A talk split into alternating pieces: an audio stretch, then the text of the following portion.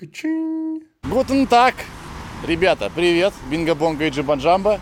Это самое необычное начало нашего подкаста за всю его двухлетнюю уже историю существования. Так, надо, наверное, по порядку вам все рассказать. Во-первых, привет. Мы сейчас не в Москве, это Мюнхен. А, сегодня 21 ноября.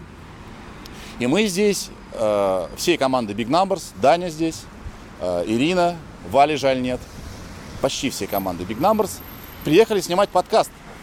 Приехали снимать подкаст на два года э, подкасту «Сережа и микрофон».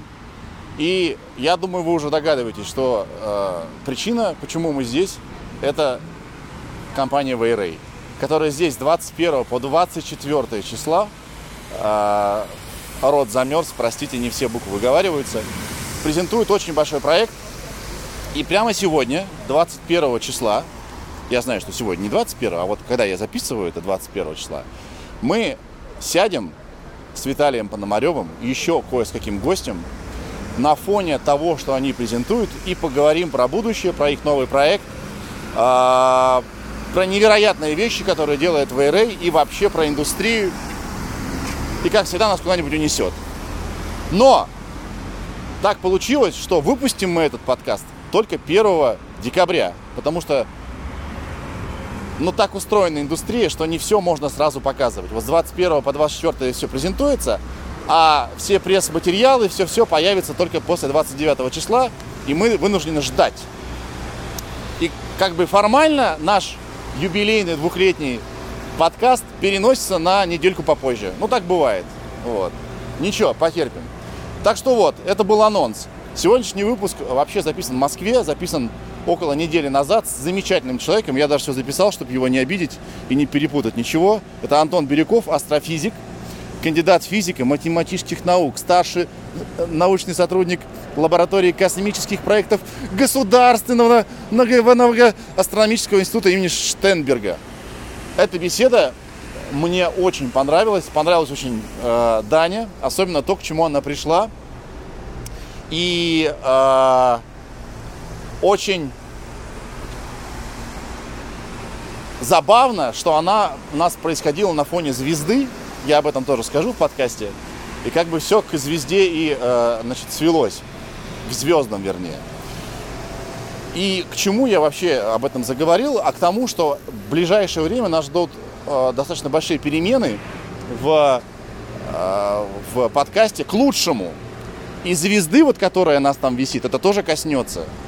И э, еще кое-что мы придумали. Короче, ребята, вот э, в удивительное время мы для подкаста Сережи микрофона вступаем. Я очень возбужден. Спасибо вам. Э, не терпелось мне вам сказать, что мы кое-что для вас приготовили, так что с Виталием Пономаревым мы увидимся через неделю, а сейчас мы э, улетаем в космос. Все, спасибо. Классной вам э, беседы нашей с Антоном Бирюковым. Пусть вам понравится. Сережа, это я. Микрофон. Поехали, как сказал Гагарин. Привет, Антон. Привет. Я Сережа. Я Антон. Здрасте. Спасибо, что пришел.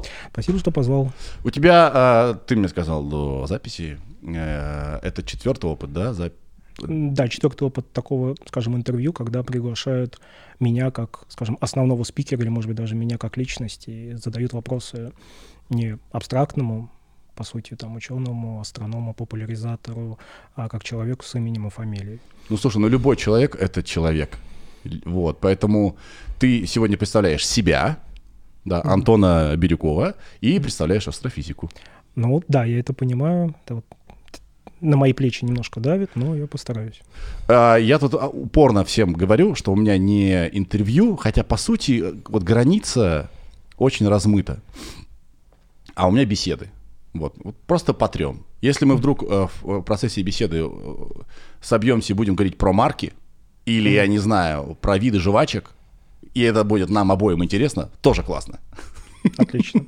Мне Но нравится. когда ко мне приходят люди от науки, это все равно в большей степени интервью, mm-hmm. потому что э, ну, упустить возможность что-то узнать я не могу. Mm-hmm. Космос, значит, да, Антон? Космос большой, и как мы успеем про него поговорить за сколько там у нас есть времени обычно? Два часа? Вот как мы успеем? Ну, мы же как-то умудряемся что-то судить о космосе. Вот там наша цивилизация живет тысячу лет, да, там наука существует, астрофизика тысячу, две тысячи лет. Ну, хорошо, современная астрофизика, там последние несколько сотен лет в масштабах там, жизни Вселенной совершенно ничто, но мы за это время сумели в общем, достаточно неплохо понять, как Вселенная устроена. То есть вот за какое-то мгновение. Угу. То есть, по сути, если считать, э, знаешь, есть такое а, извини, перескочил. Ну, ничего, ничего, вообще. Вот, э, есть такая классно. идея, называется космологический год. Это как дать представить человек, как помочь представить человеку, что такое возраст Вселенной. Вот давайте представим себе, что наша Вселенная живет один год, что сейчас полночь 31 декабря, а она родилась в полночь 1 января, то есть mm-hmm. вот прошел год. И выясняется, что на самом деле до декабря, до 31 декабря, в общем-то, в нашей жизни особо ничего такого хорошего не э, происходило в жизни нашей цивилизации. Вообще живые существа, они появились только где-то ближе к осени, где-то к сентябрю, вообще на нашей планете. Солнце наше, э, еще там до лета, в мае солнца еще не было. Ага. А, а наша вся история, история нашей человеческой цивилизации, вот такая, не знаю, книжная история, она умещается буквально в последние несколько секунд вот этого вот перед полной ночь 31 декабря. И вот мы за эти последние несколько секунд смогли понять все, что происходило а, до этого, как это вообще устроено и как с этим жить. Очень по-русски. Тянуть весь год, а, чтобы... Э, и с последним боем курантов. Да, чтобы появиться и осознать. Я, кстати, недавно, а, когда готовился к лекции с, с нейробиологом, у нас тут был, узнал, что наша планета Земля не такая и молодая, в общем. Ты говоришь, вот она по меркам года появилась осенью. Это же, ну, как бы... Ну, Четыре с половиной миллиарда лет нашей планете, то есть всего Вселенной где-то около 14 миллиардов лет. Да. То есть треть э, времени существования Вселенной уже была наша планета в том или ином виде. Это круто. То есть ну, я почему-то, почему-то мне казалось, когда я учился в школе, это как-то отложилось, что мы как будто вот-вот-вот-вот только недавно появились. Ну, скорее нет. То есть все-таки треть возраста Вселенной. Вернее, не мы, а наша планета. Да, я понимаю, да. это все-таки немало. Ну, по моим ощущениям, мне кажется, это очень субъективно. Ну. Тебе кажется, что мало или немало? Мне кажется, немало. То есть ты, ты со мной согласен? Да. Да, наша это... планета такая уже старичок, в общем. То есть, ну, да, такая пожившая, хорошо пожившая, угу. опытная планета, там, жизнь на ней завелась, Может, и, луну, выжила. Может, э, нет, не Луну, Луна, кто получается ей? А, луна, ой, хороший вопрос, судя по всему, э, Луна — это когда-то была частью Земли, угу. ну, то есть, да, ребенок такой. То есть когда-то а. реально была часть. Но который не съехал от родителей, а вот продолжает с ней жить. Но продолжает съезжать, всячески пытается это сделать, потому что орбита Луны меняется со временем, и Луна потихонечку удаляется где-то на 4 сантиметра каждый год. Она потихонечку удаляется от нас. А, вот не могу сейчас прямо утверждать, что она обязательно улетит, но тенденция такая, что да, как любой ребенок, она стремится потихонечку подальше, подальше от родителя. Шок! Уехать. Я не знал этого. Мне показалось, что все привязано навсегда. Нет, изначально она была ближе, и орбита эволюционирует, и она становится подальше. Вот так. Нас. Напишите в комментариях. Я первый раз такое делаю. Напишите, в... я слишком много смотрю Влада бумагу А4. Напишите в комментариях, если э, для вас это новость. Получается, если мы можем посчитать, то сколько нужно будет э, лет, чтобы Луне от нас улететь? Ох, хороший вопрос. Мы можем сейчас не считать. Ир, ты можешь посчитать? Может, Воз, наверняка, все же уже посчит, Наверняка кто-то, да, уже считал. Ира, кстати, привет. Привет. Насколько по шкале от одного, где очень скучно, и до десяти очень интересно, тебе нравятся темы про космос? Только будь честна, пожалуйста, не подыгрывай. Про космос. Ты человек, ты вправе... На два. На Просил Я честно. всех замучил своих, как вот кто вокруг меня, космосом вот этим вот всем. Я не знаю, меня это интригует. Это, честно, страшно даже немножечко представить, что мы вот какая-то пылинка где-то в каком-то океане, mm-hmm. который мы даже не понимаем, как до конца устроен. Mm-hmm. Давай сразу вот про не понимаем. Э, я так, э, насколько вот я ознакомился, особенно как бы непосредственно перед беседой с тобой, много загадок сейчас перед астрофизиками стоит и учеными. Одна из них, что такое темная материя, да, и угу. как она работает. Угу. То есть есть материя непосредственно, да, вот, допустим, наша планета, она из чего-то состоит, это материя. Ну, да, по привычной материи, там, материя, которая участвует в электромагнитном взаимодействии, это я сейчас так по-умному сказал, угу. а по сути материя, которая который можно примагнитить, который, на который можно воздействовать электрическими магнитными полями, на которые можно воздействовать светом. И из этого очень многое, например, следует, потому что большинство сил, которые нас вот вокруг окружают, ну, главное, конечно, сила гравитации, то, что мы сейчас сидим, да, там, мы не летаем по этому пространству, по студии, но все остальные силы, там сила упругости, да, то, что я сейчас не проваливаюсь туда на первый этаж. Ты меня... погоди, тут такой старый дом. Вот. Ну, в любой момент можно. Ну, хорошо, там ниже, чем на первый этаж. Да. Ну, вот то, что там поддерживает пол, то, что на столе стоит вон светопанель, то, что сейчас мы слышим друг друга, то, что сейчас слышат, видят нас и так далее и тому подобное, это все силы электромагнетизма. Вот. И, и вот это, это все э, свойственно именно... А, вот на нашей материи, которая нас окружает вокруг. А темная материя отличается тем, что она как раз не подвержена электромагнитному взаимодействию, она не знает, что это такое. Ну или если знает, то очень-очень слабо, очень-очень чуть-чуть, настолько чуть-чуть, что в наблюдениях мы вот таких проявлений свойств не видим. Угу. Вот. И это необычно. Это первое ее необычное свойство. И второе необычное свойство, что ее очень много. Да, она занимает больше половины, по-моему, всей галактики, да? А, если в нашей галактике, то, по-моему, по массе 90% это темная материя. А какой больше? Да, почти, да. Это а, в нашей. А во Вселенной? А во Вселенной в среднем, по-моему, 25%. А, угу. То есть там по плотности энергии, как говорят, на 25%. Еще кроме материи, э, темной энергии, что-то же еще есть, по-моему. Эм, вот. Антиматерия? Нет, или как-то? Антиматерия существует, но антиматерия — это ну, то, к чему мы привыкли. У темной материи тоже может быть антиматерия, mm. без проблем.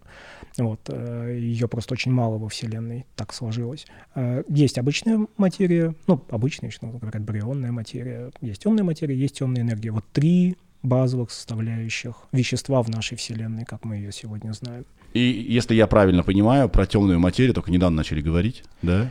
Или нет? Нет, нет. Э, почти что сто лет уже так или иначе эти слова произносятся. Считается, что, наверное, первыми, кто об этом поговорили, это были, э, это был Фриц Цвики и...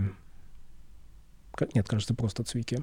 Сейчас боюсь наврать. У нас есть Ира по фамилиям. По-моему, Или Ира, ты сейчас нырнула в, да, в вычисление, mm-hmm. понятно. Вот.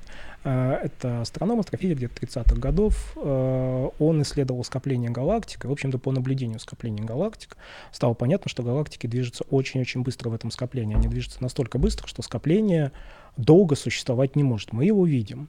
И тут идея в чем, что если э, скопление очень быстро разлетается, ну, допустим, оно там живет, я не знаю, несколько миллионов лет, вероятность во Вселенной найти объект, который живет миллион лет и потом быстро испаряется и разлетается, очень мала, потому что, скорее всего, он бы уже разлетелся. А мы видим такой объект и видим много таких объектов. Значит, что-то не то, значит, что-то его держит, удерживает от вот этого разлета. И единственное, что его может удерживать, это сил, некоторая сила гравитации. Сила гравитации — это какая-то дополнительная масса, а мы смотрим на эти скопления галактик, мы можем посчитать считать там просто эти галактики. У нас есть представление о том, сколько галактика каждая весит. Мы с некоторой оговоркой можем посчитать число звезд галактики. Ну, просто по ее яркости. Яркая галактика, много звезд, не очень яркая галактика, мало звезд. И вот просто посуммировать вот эту массу и посмотреть, нам хватает для того, чтобы удержать это скопление или не хватает. Оказывается, что не хватает, причем очень сильно не хватает, в разы. И вот это был первый звоночек, э, когда пришлось сказать, что да, есть какая-то э, темная материя во Вселенной. Потом история развивалась. Мы сейчас знаем, что у нас и в галактиках, прям непосредственно внутри галактик есть эта темная материя, потому что звезды движутся вокруг центра галактики быстрее, чем они могли бы, потому что они движутся настолько быстро, они бы улетели из галактики. Они движутся скоростями, формально превышающими то, что называется вторую космическую. Вторая космическая скорость, то, которую надо развить, чтобы улететь. Угу. От тела преодолеть, ну не преодолеть его гравитацию, но там а, улететь э, с замкнутой орбиты. То, чего нет у Луны.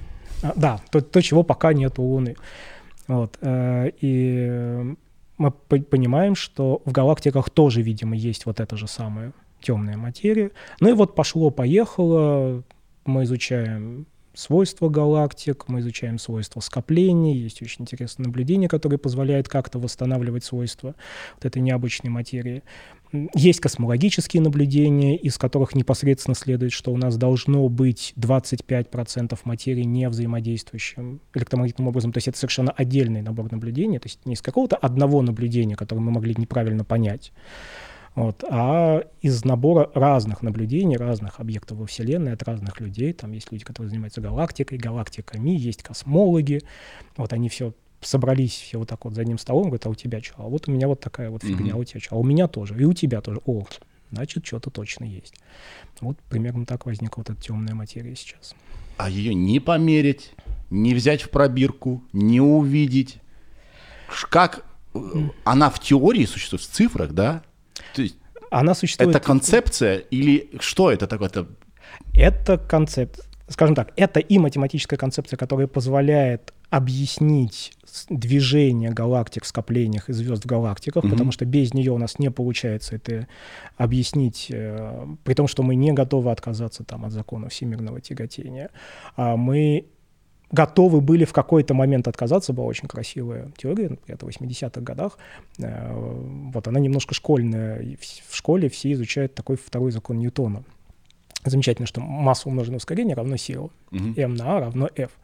А, И вот есть э, человек, такой Мордыхай Менгром, э, израильский физик, который пришел и сказал, что что если он не работает, этот второй закон Ньютона? Вернее, он работает на, в наших лабораторных условиях, но вот э, в условиях космоса он не совсем работает, и мы чуть-чуть его подправим. Если мы его подправим правильным образом, то тогда мы сможем объяснить темную материю.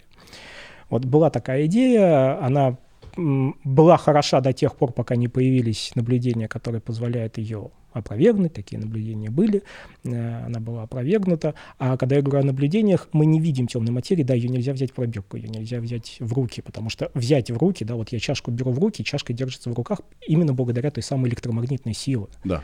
темная материя электромагнитным образом не взаимодействует. Вот, э, ничего с ней нельзя сделать, она не светит, но, например, она может отклонять лучи света от светил, от звезд, галактик, которые находятся за ней. То есть можно себе представить сгусток темной материи. Мгм. Вот сгустки, большие, правда, гигантские сгустки, они бывают. И можно по отклонению лучей света, то есть мы видим, когда что-то искажается, понять, что да, у нас есть сгусток, измерить его массу и убедиться в том, что масса а, очень велика. Это примерно как мы можем видеть, не знаю, вот стеклянный предмет, вот у нас есть стакан, Да. да, вообще он прозрачный. Вода вообще прозрачная. Почему я знаю, что здесь этот стакан есть? Ну, потому что вот я смотрю сейчас на лампочку, и я вижу, что сквозь свет проходит и искажается. Я вижу искаженное изображение. Мгм. И я сразу восстанавливаю в голове. Мой мозг говорит, что да, у меня в руках есть какой-то, пускай прозрачный, но все-таки массивное тело. Вот примерно так же. А именно черная, ох, черная, темная материя растягивает Вселенную или это чепуха? Темная энергия. Темная энергия, это, господи, это, что я несу. Да, это разные концепции. То есть концепция темной энергии, она такая концепция еще более выс- высокого уровня. А, Это вот это, окей, я не космолог, давайте вот здесь, я сейчас буду очень аккуратно говорить, я Да. не космолог, а, но насколько я знаю, насколько я понимаю, сейчас самое такое м, распространенная, самая, может быть, принятая идея о том, что такое темная энергия, это поправочка в законы гравитации. Вот у нас есть законы гравитации Мгм. которые мы знаем очень хорошо. Да? У нас есть общая теория относительности, именно она сейчас задает основные законы гравитации, да, вот уже сто лет как, больше ста лет. А, и вот здесь идея такая, а что если там есть некоторая маленькая поправочка, которую мы э, в наших экспериментах земных, ну, например, когда мы рассчитываем спутники GPS навигационные, мы же пользуемся общей теорией относительности, без нее там вообще бы ничего не работало. А, Но мы эту поправочку можем позволить себе не учитывать, потому что она очень мала вот для такой задачи. Но когда мы рассматриваем эволюцию Вселенной, нам необходимо эту поправочку учитывать.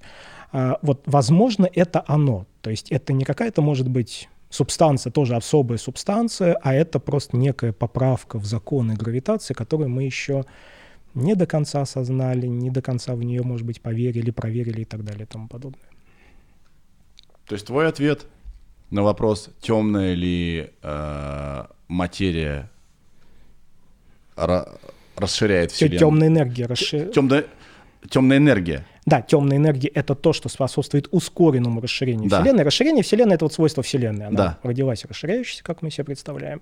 А тем, наличие темной энергии а, заставляет Вселенную расширяться ускоренно, то есть постоянно рождается новое пространство. Мгм. есть, э, либо это вот, опять же, поправка. Ка- Опять же, вот тоже важный момент, мне кажется, я не сказал. Когда я говорю законы гравитации, то важно понимать, что это не просто законы, которые описывают притяжение двух тел друг к другу, а в современной физике это законы, которые описывают свойства пространства и времени как такового. То есть Мгм. там вообще может не быть никаких гравитирующих тел, мы можем вообще все сгинуть, можем убрать вот эти 5%, Вселенная будет продолжать расширяться.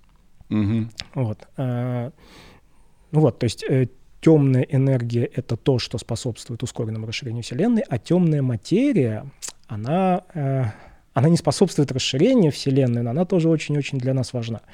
Потому что благодаря темной материи, например, как мы сейчас понимаем, смогли образоваться галактики.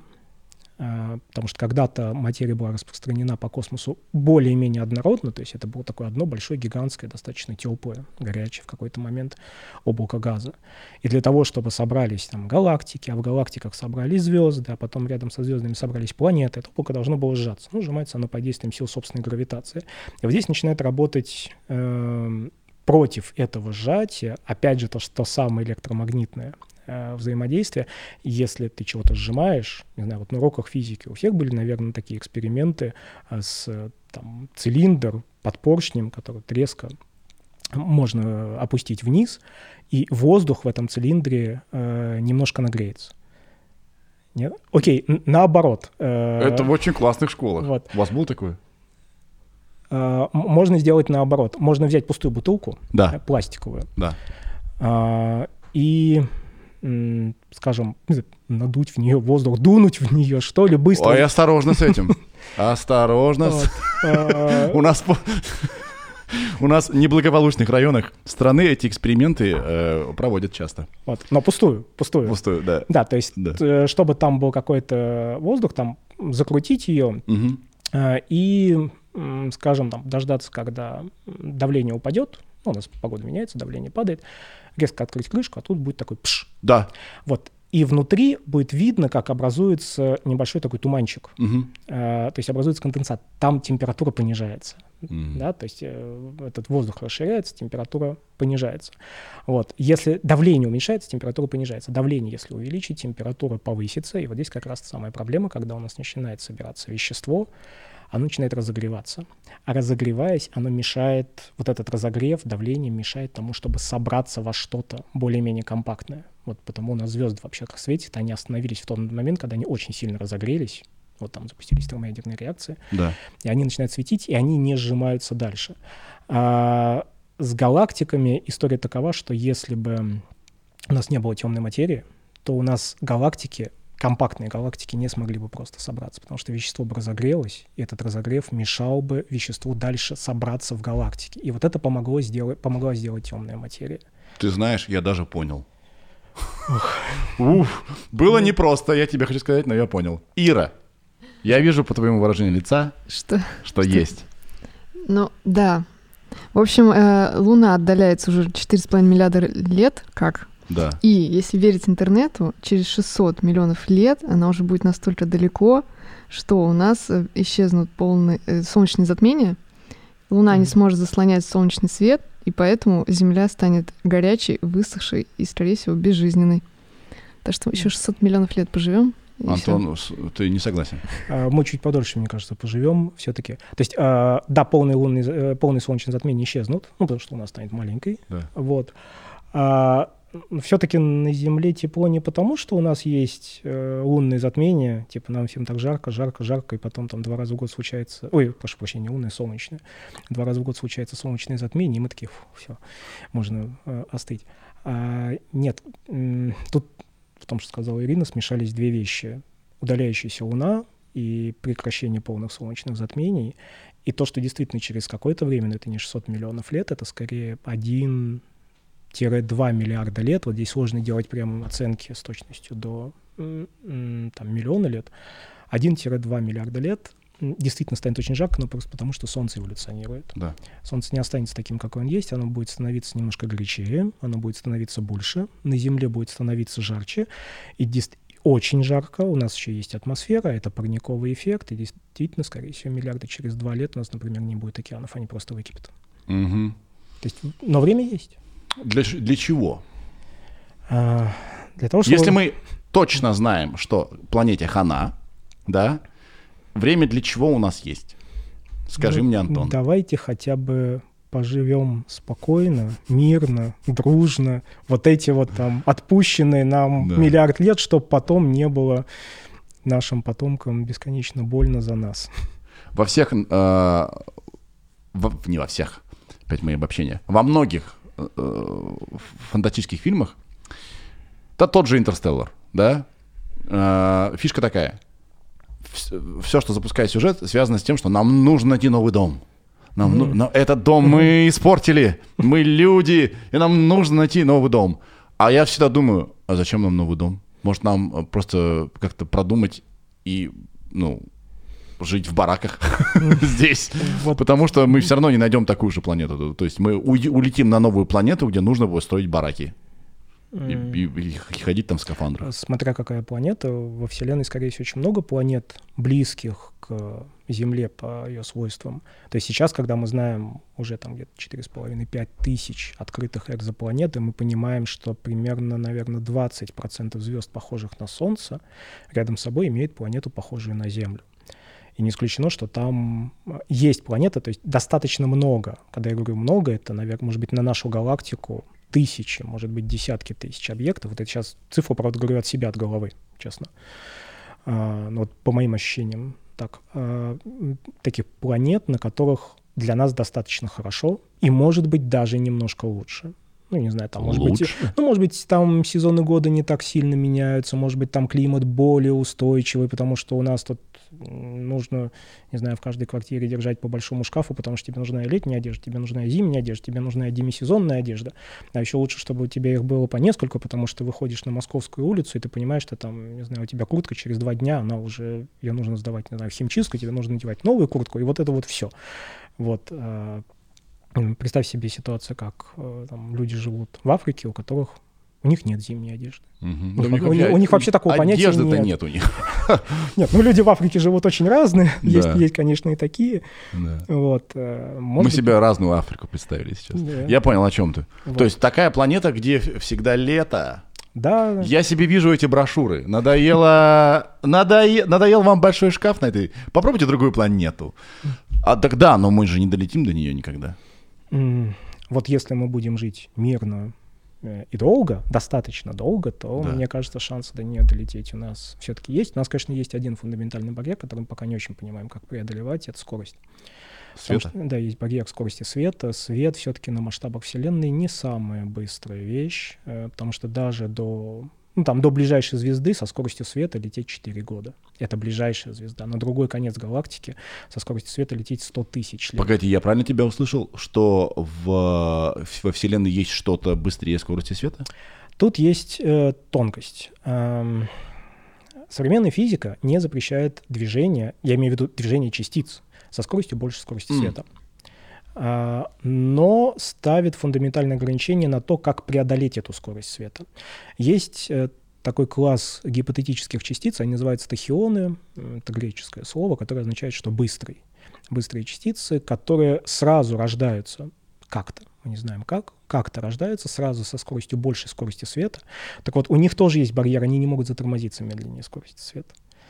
Вот. Mm. А мы не можем преодолеть вот эту скорость света. И пока насколько мне известно, вот каких-то таких хороших теоретических построений, которые показывали бы, как это можно сделать, э, у нас нет. Все, что вот мы сейчас можем себе предложить, это какие-то игры с пространством, временем. Давайте искривим пространство так, да, чтобы там для нас в наших координатах мы проделали один километр, а в масштабах Вселенной мы проделали там один мегапарсек. Это вот как раз история из Интерстеллара и вот это вообще теория относительности, все эти черные дыры, кротовые норы, mm-hmm. кротовые норы больше. Вот. Да, там была картовая нора. Вот, то есть вот это мы можем себе представить, это вот некоторые у нас, эм, как понимаю, некоторая лазейка а, принципиальная. Это еще не технология, это не решение, но это надежда. А тахионный двигатель? А это как? Я не знаю. Я тоже не знаю. Но если есть тахионы, которые быстро летают, может быть... Э, вот. Опять, опять Тахионный двигатель? Вот. Нет, не, я не, не решил нашу проблему человечества только что. Нет? Боюсь, нет. Во всяком... Ну, запиши, может, потом... Тахионный двигатель. Куда с этим можно пойти? Тахионный. А, пока не знаю, может быть, никуда, но может кто-то увидит из физиков, кто будет смотреть, Двигатель. и ему эта идея что-то подскажет. Не знаю. Мне кажется, я слово тахионный неправильно написал. Ну, это хотя бы начало. Так, а, то есть еще в одном из фильмов я видел, что не обязательно, чтобы те люди, которые вылетели с Земли, долетели. Это могут mm-hmm. быть условно потомки. 10 тысяч лет полет. Mm-hmm. Да, и мы можем да. жить в этом корабле условно и долететь уже там в другом совершенно составе. Ну или впасть в анабиоз, если это возможно. Вот я, например, не знаю, насколько это реально с точки зрения науки. Э, можно ли держать человека в анабиозе десятками лет, там, не знаю, сотнями лет, причем так, чтобы это было автоматически. То есть вот был фильм, «Пассажиры», по-моему, назывался, угу. такой... Классный фильм. Да?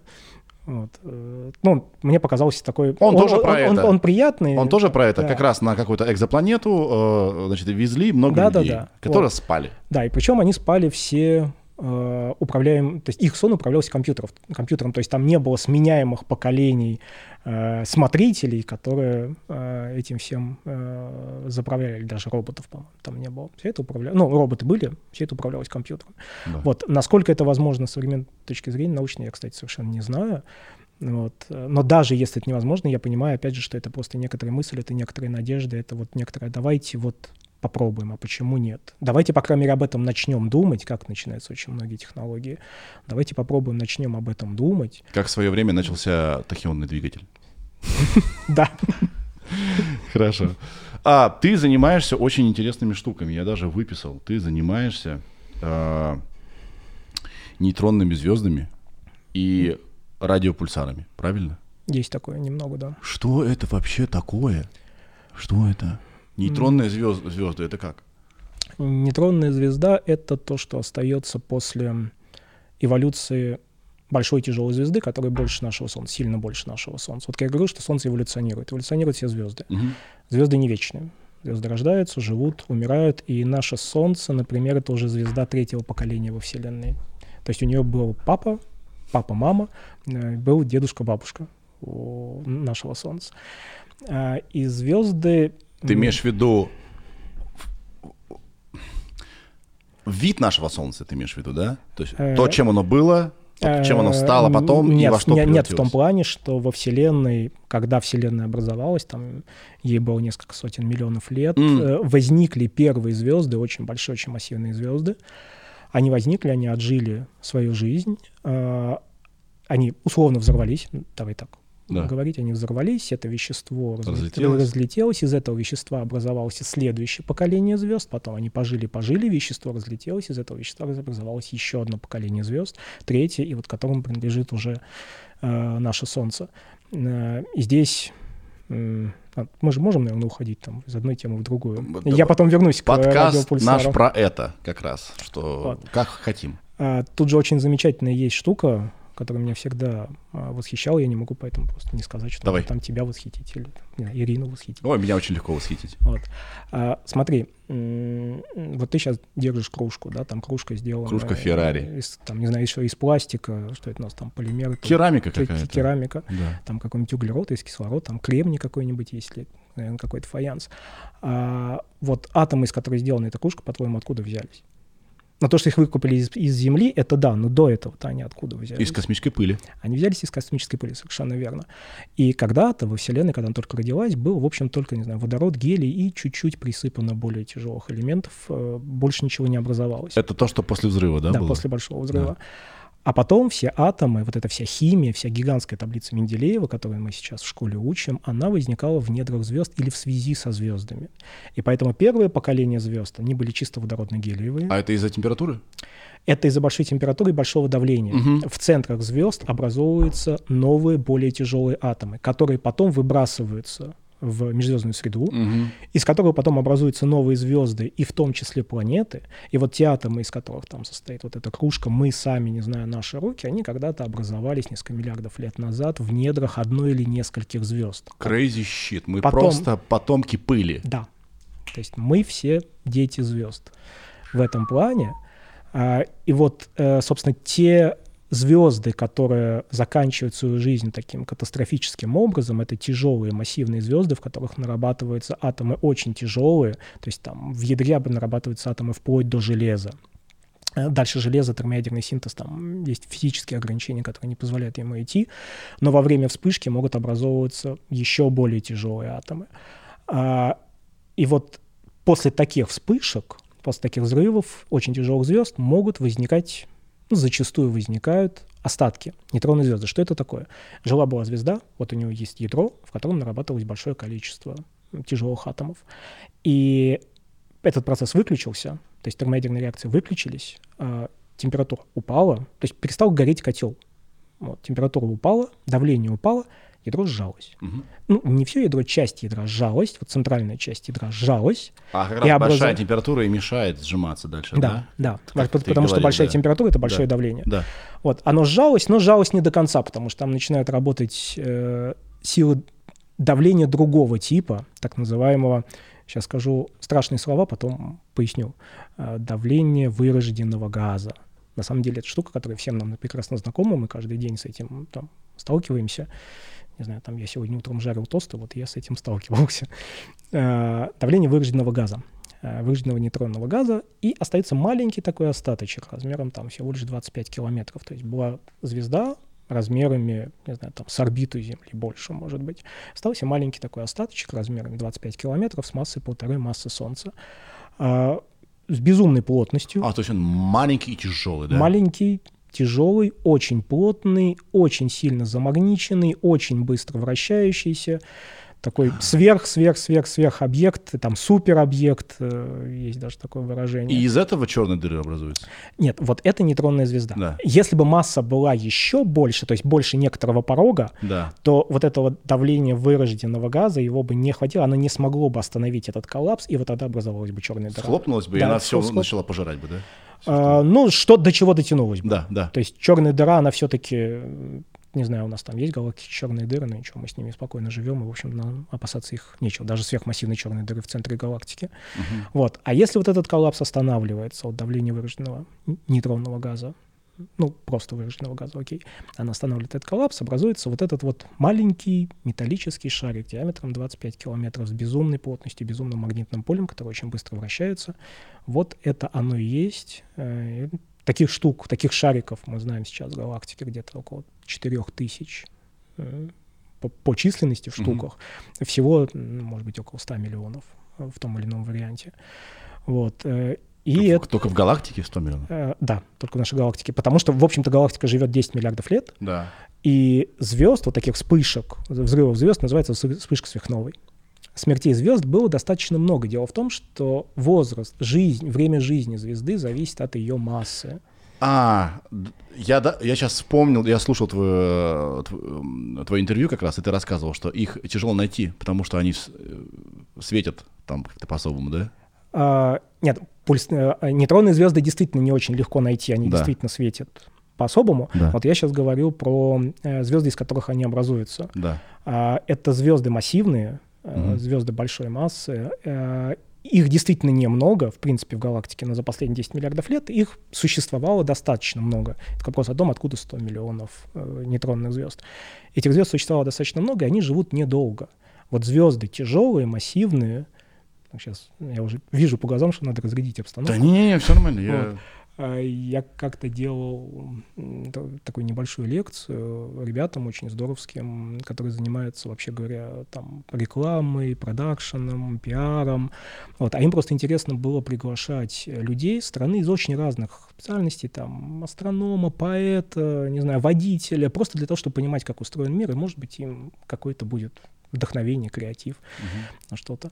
А, вот, и я рассказываю о том, как живут звезды, и говорю, что ну вот посмотрите, чем больше масса у звезды, да, э, чем звезда жирнее, тем меньше она вообще живет на небосводе. И там кто-то такой, о, как в шоу-бизе. Да как у людей. В общем, Вот. если у тебя излишний вес, это вредно. Ну да, Ты меньше по- будешь по- жить. по себе знаю. Ну, слушай, когда у тебя супер излишний вес, ты долго не проживешь. То есть у тебя ор- организм в критическом там э, режиме работает. Ну, это вообще не полезно. И у звезд э, такая же история, да? Э, Да, чем массивнее звезда, тем быстрее она просто сжигает свое топливо. Здесь в этом история. Окей, а звезда превратилась в этот металлический небольшой шарик. Да. А, поскольку, их много, значит, у них есть какая-то история. Есть недавно образовавшиеся эти шарики, да? Нейтронные звезды. А есть те, которым очень много лет. А с ними дальше что происходит? Или они вот так вот до конца Э, своих дней? В общем, они так вот до конца своих дней. Вот вырожденное вещество, оно обладает той особенностью, э, что оно может держать вот этот шарик удерживать его на самом деле очень-очень долго времени. Ну, условно говоря, бесконечно, будем говорить бесконечно. Хотя, mm-hmm. конечно, не, не совсем так, там начинают включаться уже микрочастичные процессы. Э, что-то подобное будет и с нашим Солнцем, но, но из нашего Солнца не образуется вот эта нейтронная звезда, образуется шарик побольше, то, что называется белый карлик. То есть процесс очень похожий, просто это будет больше по размерам, то есть где-то будет размером с нашу планету. Меньшей плотности. Меньшей плотности, погорячее. Ну, хотя, кстати, нет, нет нейтронной звезды все-таки погорячее. Вот, э, поярче немножко, скажем так, э, на первых этапах своей жизни, э, который просто останется и будет медленно там миллиарды лет остывать. Вот с нейтронными звездами примерно то же самое. Они тоже остывают, но у них из-за того, что у них очень сильное магнитное поле, невероятно сильное магнитное поле, они еще по-другому себя немного проявляют. Э, то есть они немножко по-другому светят. Э, вот мы видим то, что называется радиопульсары. Из-за очень сильного магнитного поля начинает возникать радиоизлучение определен... Мы не знаем, как оно генерируется. Кстати, это одна из загадок этих радиопульсаров, но вот оно как-то генерируется благодаря очень сильному магнитному полю, видимо, благодаря быстрому вращению, э, которое мы видим, которое мы наблюдаем. То есть есть вот эти белые карлики, буквально, по-моему, две штуки на сегодняшний день, которые обладают похожим эффектом, но там, видимо, их излучение, оно все-таки генерируется какими-то более понятными способами. Погоди! Стоп! Есть нейтронные звезды. Да. Откуда взялись сейчас радиопульсары? Радиопульсары — это э, наблюдаемое проявление нейтронных звезд, да, извините. Это наблюдаемое поведение... А то есть некоторые нейтронные звезды... Звезды мы видим как радиопульсары. А, которые вдруг начинают пульсировать вдруг, что-то не... Они не совсем пульсируют, они вращаются, да. и мы на небе видим э, мигающий источник. Да. Как, э, как будто то свет есть, то нет, то свет есть, то нет, причем там с очень большой частотой. А из-за того, что они просто светят не во все стороны, они светят вдоль двух лучей, как маяк.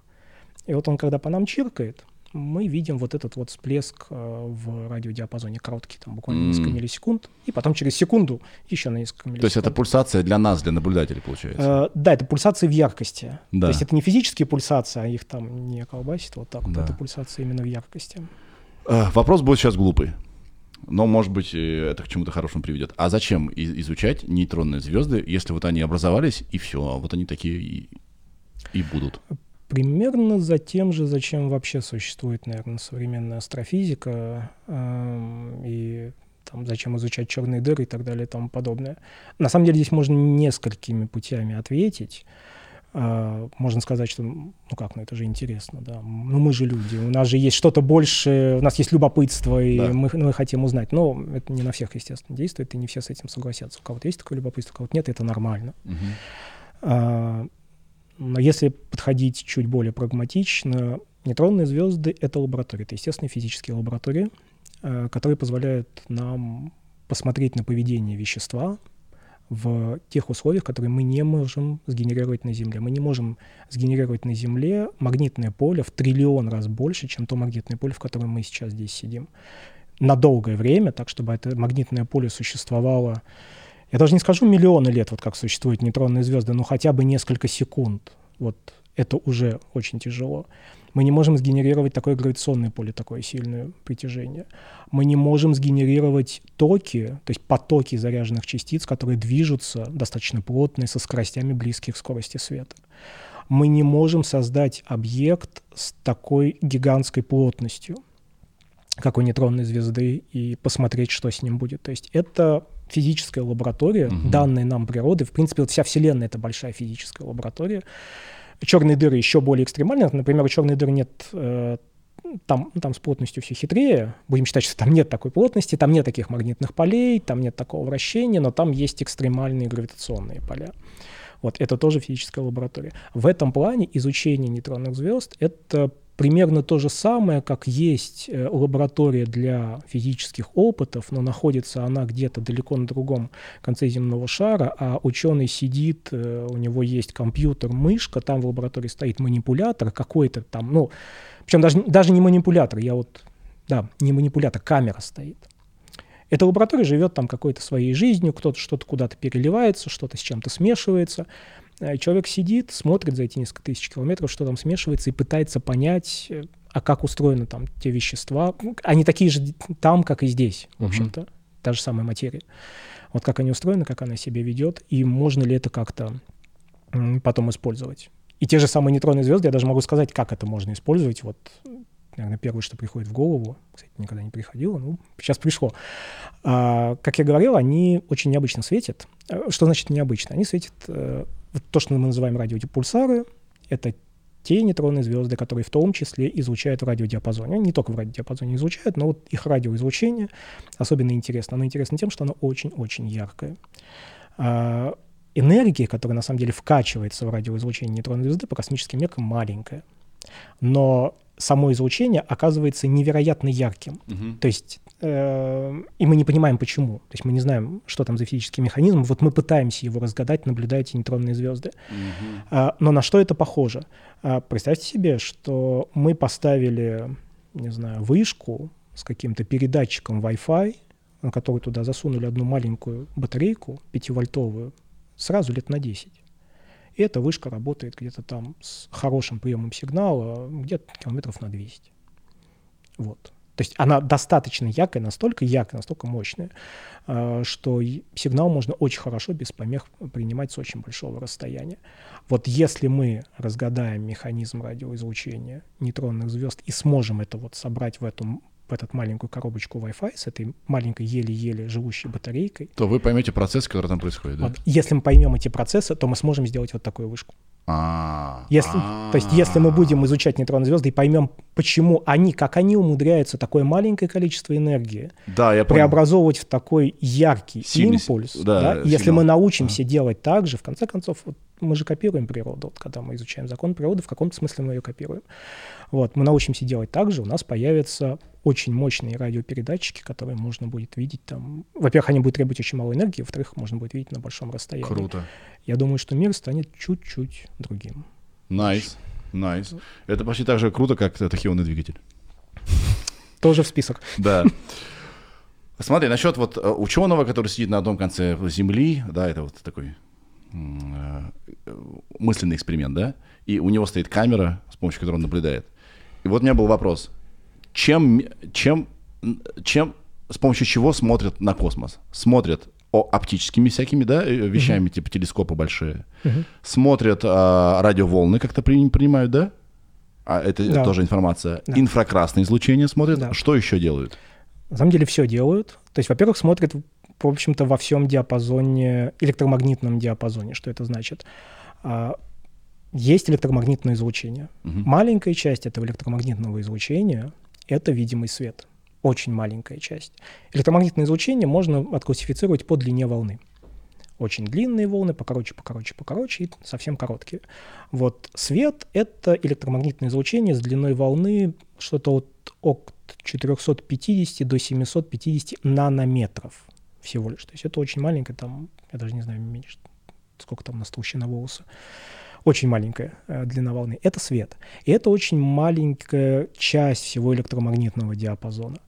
А более длинные волны — это инфракрасные, миллиметровые, радиодиапазоны. Во всех этих диапазонах проводятся наблюдения. И более короткие волны — это ультрафиолетовые, рентгеновские, гамма-диапазоны. Во всех этих диапазонах тоже проводятся наблюдения. То есть вот последние, не знаю, 40, наверное, 40 с небольшим лет, э, вот одно из достижений вообще астрофизики 20 века, то, что она стала все волновой, мы начали смотреть во всех диапазонах длин волн. Э, в этом плане мне очень нравится такое сравнение, что представьте себе, что на зрение было черно-белым, угу. сейчас оно стало цветным. Угу. И более того, мы начали видеть то, что до этого мы в принципе не видели, то, что для нас было, в общем-то, невидимо, мы не различали. Не знаю, можете себе представить, все в детстве проходили, ну, не знаю, мы с тобой, наверное, проходили через военкомат, да. Вот, и там показывали вот эти вот картинки с треугольничками, какими-то циферками из пятнышек цветных, и да. проверяли зрение, там есть да. цветовая слепота или нет. А, и здесь ситуация такая, что представь себе, что мы все видели как просто серые пятнышки, а тут что-то произошло, и мы увидели, что в этих пятнышках есть какая-то информация, да. какие-то буквы узоры. Вот, э, вот это вот все волновая астрономия мы наблюдаем во всем диапазоне э, электромагнитном, но и больше того, то есть, во-первых, из космоса приходят не только электромагнитные волны, из космоса приходят большие, достаточно сравнительно мощные потоки частиц. Угу. Частицы от Солнца, частицы, которые приходят из галактики, возможно, до нас даже это частицы, не частицы элементарные, это могут быть протоны, это могут быть ядра каких-то атомов, вот такие вещи. Они прилетают к нам на Землю, там, сталкиваются с атмосферой, можно видеть эффекты этих столкновений, изучать эти частицы. Какие-то частицы непосредственно долетают до Земли. А, вот здесь я рассказал и подумал, не сболтнул ли я лишнего. Вот не уверен, долетают ли до Земли, но, по-моему, все-таки долетает. То есть первич, я имею в виду именно первичные, вторичные точно долетают. Э, частицы, вот, долетают, те, которые образовались в атмосфере, долетают ли первичные, это вот вопрос для меня. Вот, в общем, есть потоки частиц, которые мы изучаем, ну и достижение последних 10 лет — это гравитационные волны. Это еще один канал информации, это не электромагнитное излучение, это не поток частиц, это вот рябь пространства-времени, которая распространяется, она постоянно ребит, она постоянно рядом с нами, мы научились ее детектировать в те моменты, когда она особенно сильна. Да, то есть у нас потоков информации сейчас из космоса очень большое количество. И вот, эти телескопы — это old school уже, да, потому что оптикой э, одной не обойтись, это слишком мало, мало информации. А, одной оптикой не обойтись, но это не значит, что от оптики надо отказываться, потому что все эти телескопы, они все поддерживают друг друга. Каждый выхватывает какую-то свою часть угу. э, информации. Если мы хотим э, посмотреть на, не знаю, на что-то очень горячее, нам нужен скорее рентгеновский гамма-телескоп. А если мы хотим э, измерить, не знаю, с хорошей точностью то, как перемещается звезда по небу, обычная звезда, нам нужен там, оптический телескоп стандартный. А если мы хотим не знаю, построить систему координат для того, чтобы можно было запустить спутники GPS, чтобы у нас координаты, которые нам навигатор выдавал, они были не плюс-минус километр, а плюс-минус 10 метров, то нам нужны радиотелескопы. Собственно, у нас вся система координат, весь GPS, он построен на черных дырах. Так Про радиоволны. Это хит да, последнего времени. Все очень возбуждены, радиоволны. И э, даже их померили. И это был э, какой-то большой... Это результат сотрудничества ученого, ученых по всему миру, да?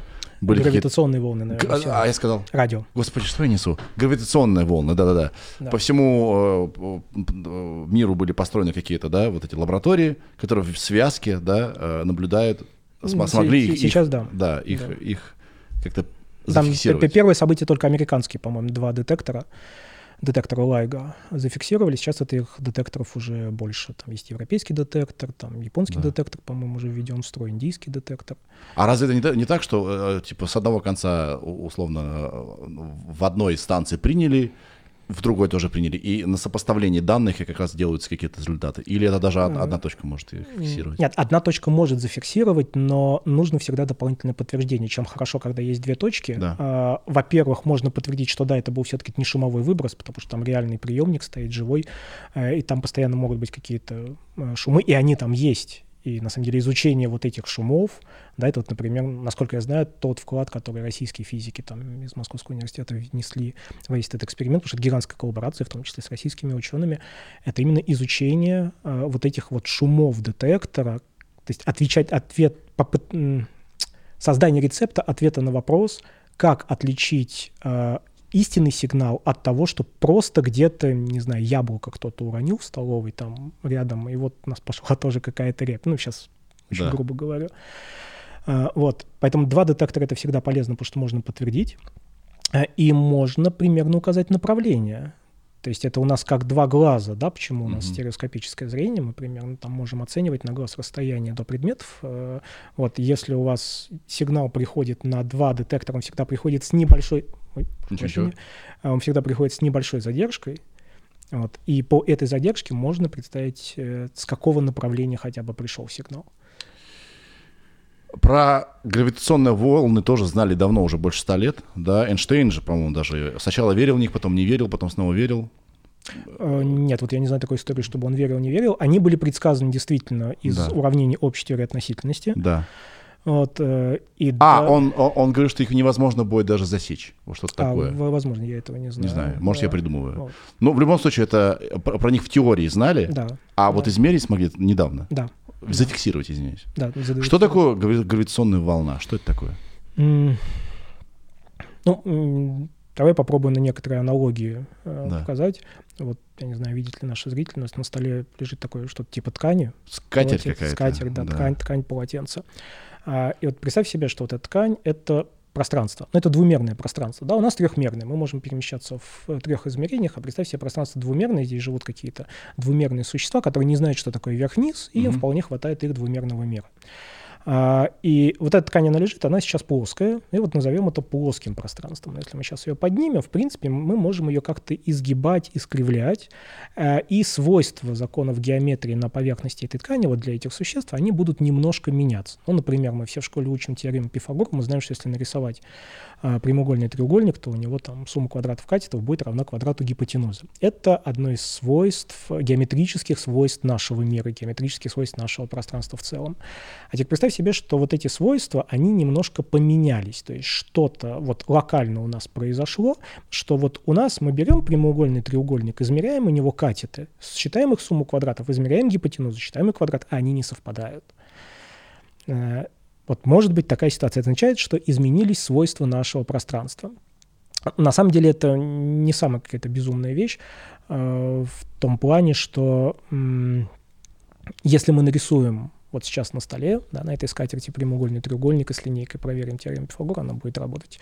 А если мы нарисуем прямоугольный треугольник, у которого в одном угле стоит там Москва, где-то Владивосток и еще какая-то третья точка, тоже померим длины, вот там теорема Пифагора работать уже не будет, потому что это будет расстояние, измеренное на сфере. У нас Земля сферическая. Да. И геометрия на сфере не совпадает с плоской геометрией. Так вот, э, общая теория относительности, как основная теория гравитации сегодня, говорит, что то, что мы воспринимаем как гравитацию, то, что мы воспринимаем как притяжение, это на самом деле эффект, видимый эффект от искривления пространства. Э, можно сказать так, что мы все во-первых, мы все четырехмерные существа, у нас есть три пространственных измерения, одно временное, и мы все в этом четырехмерном многообразии, как говорят математики, в четырехмерном пространстве мы всегда постоянно движемся. Э, мы всегда движемся по инерции, всегда движемся по прямой, но просто эти прямые иногда искривляются, а искривляются они наличием массивных тел. Вот там каждый из нас сейчас сидит и рядом с собой немножко меняет законы школьной геометрии. Угу да, там Вася почему-то неправильно посчитал, а Мария Ивановна у меня рядом со мной не вклидывала пространство, поэтому вот могу себе позволить. Вот, можно так, наверное, отбрехиваться, но... Хотя здесь есть что сказать против этого, эффект очень маленький будет. Да. Вот. И если гравитация — это эффект искривления пространства, то угу. вот здесь вот можно сделать следующий шаг и представить себе, что вот это искривление, вот я сейчас помахал рукой, да, а искривление создается веществом. Вот здесь сейчас искривление очень сильное. Я руку убрал, оно уменьшилось. Угу. Добавил, э, э, усилилось, уменьшилось, усилилось. Я создаю какой-то циклический процесс, какой-то периодический. Так вот, от этого процесса будут распространяться волны. Так же, как волны на воде мы поплавок двигаем, волны на воде распространяются. Да. И вот эта волна, волна из свойств э, геометрии пространства, она пошла, пошла, пошла, пошла, и где-то ее можно задетектировать. Можно повесить, не знаю, какое-то упругое колечко, условно, на которое будет набирать волна, и мы увидим, что это колечко начинает сжиматься, пульсировать. Ни с того, ни с сего. Просто потому, что в том месте, куда набежала, вот на это колечко набежала волна, там начинает изменяться свойства геометрии. Mm-hmm. То есть колечко остается круглым, но меняется пространство так, что оно для нас выглядит уже там не круглым, а сжавшимся. То есть вот э, гравитационные волны — это волны свойств, волны геом, свойств геометрии пространства времени, которые распространяются в пространство. Ух. Вау. И э, вопрос. А, соответственно, это не один источник этих волн, их много очень, да? Ну, да. И вот где, вот ты показывал с рукой, да? Угу. Где, где, господи, где мы можем проследить источник, э, откуда на к нам прилетела можем. грави-волна? Можем. Мы можем, да, да можем, сделать? у нас это получается делать. Мы в некоторых случаях можем указать конкретную галактику, откуда это прилетело. И, и что нам может дать эта информация? Uh, ну, во-первых, сама гравитационная волна, она нам приносит информацию о том, что это было. То есть э, мы на самом деле фиксируем не просто волны как таковые, мы фиксируем гравитационно-волновые всплески.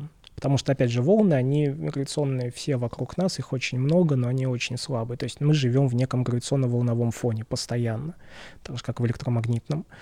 Мы фиксируем всплески от э, событий типа слияния черных дыр, слияния нейтронных звезд, слияния черной дыры и нейтронной звезды. Почему именно такие? Потому что это очень компактные, очень тяжелые объекты, и вот именно они могут породить очень сильное искривление пространства-времени, поэтому от них, причем на большом расстоянии, поэтому вот от них мы фиксируем такие всплески. И по тому, как выглядит этот всплеск, мы умеем его читать, мы можем сказать, что да, это были, например, две черные дыры, мы можем сказать, а какие были свойства этих черных дыр, какие у них были массы, а как они вращались. Черные дыры в некотором смысле вращаются. Это важно знать, как они вращаются, чтобы понимать их свойства. Вот, э, то есть мы можем изучить сами черные дыры. Даже вот из самого факта измерения масс этих черных дыр э, можно много что сказать, потому что вот было событие слияния э, объектов с массами там больше, по-моему, 60 или даже 80 солнечных масс. Ну, казалось бы, да, большая черная дыра, 80 солнечных масс. Дальше возникает вопрос, а откуда такая черная дыра во Вселенной могла появиться? Потому что мы же считаем, что мы, в общем-то, понимаем откуда возникают черные дыры во Вселенной. Они возникают из той же самой эволюции звезд, вот как нейтронные звезды, mm-hmm. белые карлики. Если звезда очень тяжелая, то она даст черную дыру. Хорошо, насколько бывают тяжелыми звездами? Мы смотрим на небо и понимаем, что у нас там есть звезды с массами в десятки масс Солнца. Да? У нас нет звезд с массами, не знаю, в 500 масс Солнца, например, mm-hmm. на небе. Вот. Э, и мы такие говорим, ну да, если бы была 500 масс Солнца, она могла бы дать черный, такой, такую черную дыру. Но мы таких звезд не видим. Значит, что, мы как-то не очень хорошо понимаем свойства звездной эволюции? А давайте-ка посмотрим, а давайте-ка проверим. То есть вот каждый такой всплеск, каждый такой всплеск информации гравитационно-волновой, а, он дает дополнительный повод э, теоретикам еще раз посмотреть на все наши знания там, о звездной эволюции, о Вселенной, да. еще раз это проверить, что-то уточнить, может быть, предложить что-то новое. Опять же, это лаборатория. Это какое-то новое наблюдение, новый да. факт, который вот встраивается. Мы пытаемся его встроить в нашу картину. Как вы, ученые, живете вообще? Как вы работаете, если постоянно все опровергается, выдвигаются новые теории, вам нужно постоянно быть в материале, потому что, не знаю, с какой-то, мне кажется, довольно быстрой регулярностью появляются новые какие-то статьи, которые опровергают старые статьи, новое представление, которое опровергает старое представление. Или мне так кажется?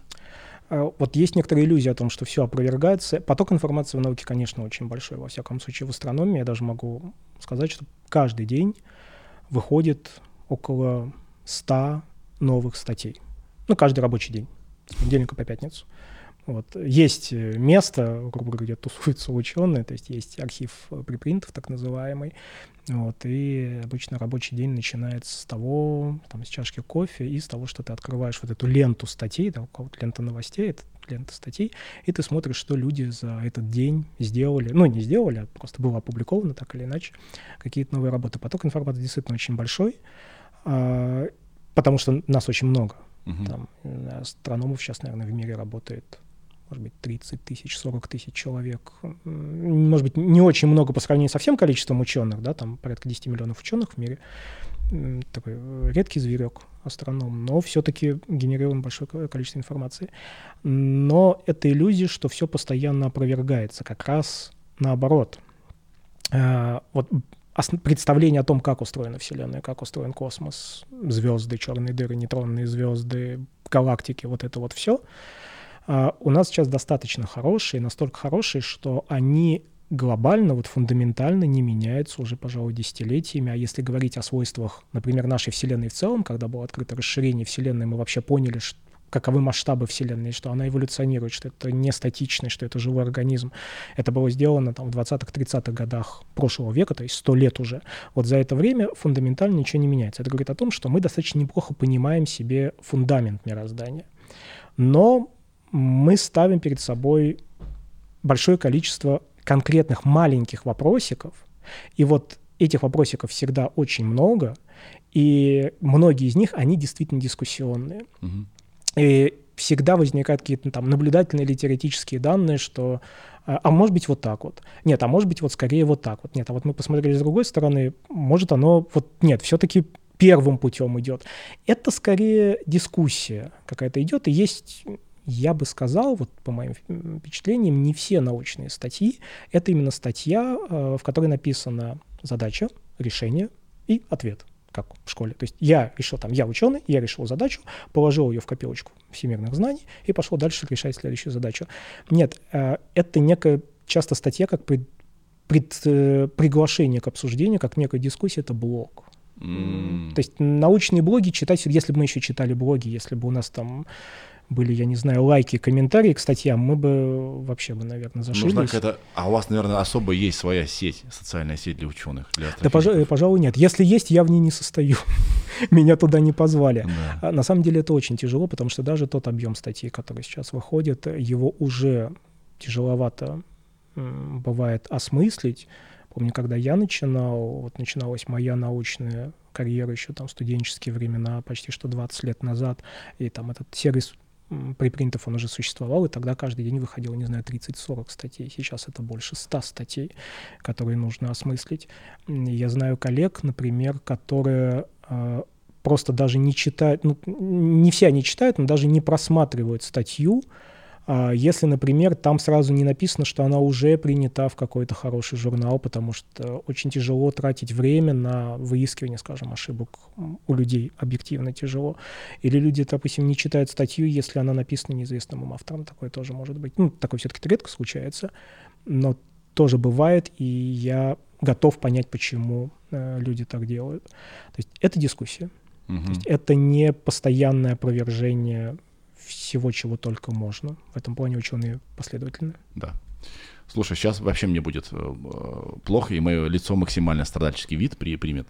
Но я попытаюсь. Вот смотри. А, значит, теория относительности. Она про то, что значит, время относительное зависит от, э, от гравитации, правильно? Ну, можно сказать так, да. Условно, да? Да. да. Каким образом тогда было, как бы, и, вот получается, разные участки Вселенной разного возраста. Хотя образовались одновременно. Э, э, или я неправильно понимаю? То есть, получается, у нас вот во Вселенной есть как бы кусочки, которые в своем, каждый в своем времени живет. Э, да. Как тогда мы померили возраст Вселенной? Если там все... А у, но у Вселенной, как у единого целого, тоже есть свое время. Очень а, сложно. Сейчас я... Я глупый вопрос был, да? А, нет, вопрос... Я что-то не фундаментально нет, неправильно все, понимаю. Все, нет, все вопросы, они нормальные. Другое дело, что не всегда на простой вопрос есть простой ответ. Ага. Я, я, честно, вот именно над таким вопросом никогда не думал, поэтому я сейчас подвис. Да. Вот если бы у меня был готовый уже ответ, там когда-то я кому-то отвечал, у меня нет готового ответа, поэтому немножко подвис. А, Или это время для как бы я, я не понимаю, каким образом время вообще устроено, если оно зависит от гравитации. Получается, как, как вре, время не для всех одинаково идет?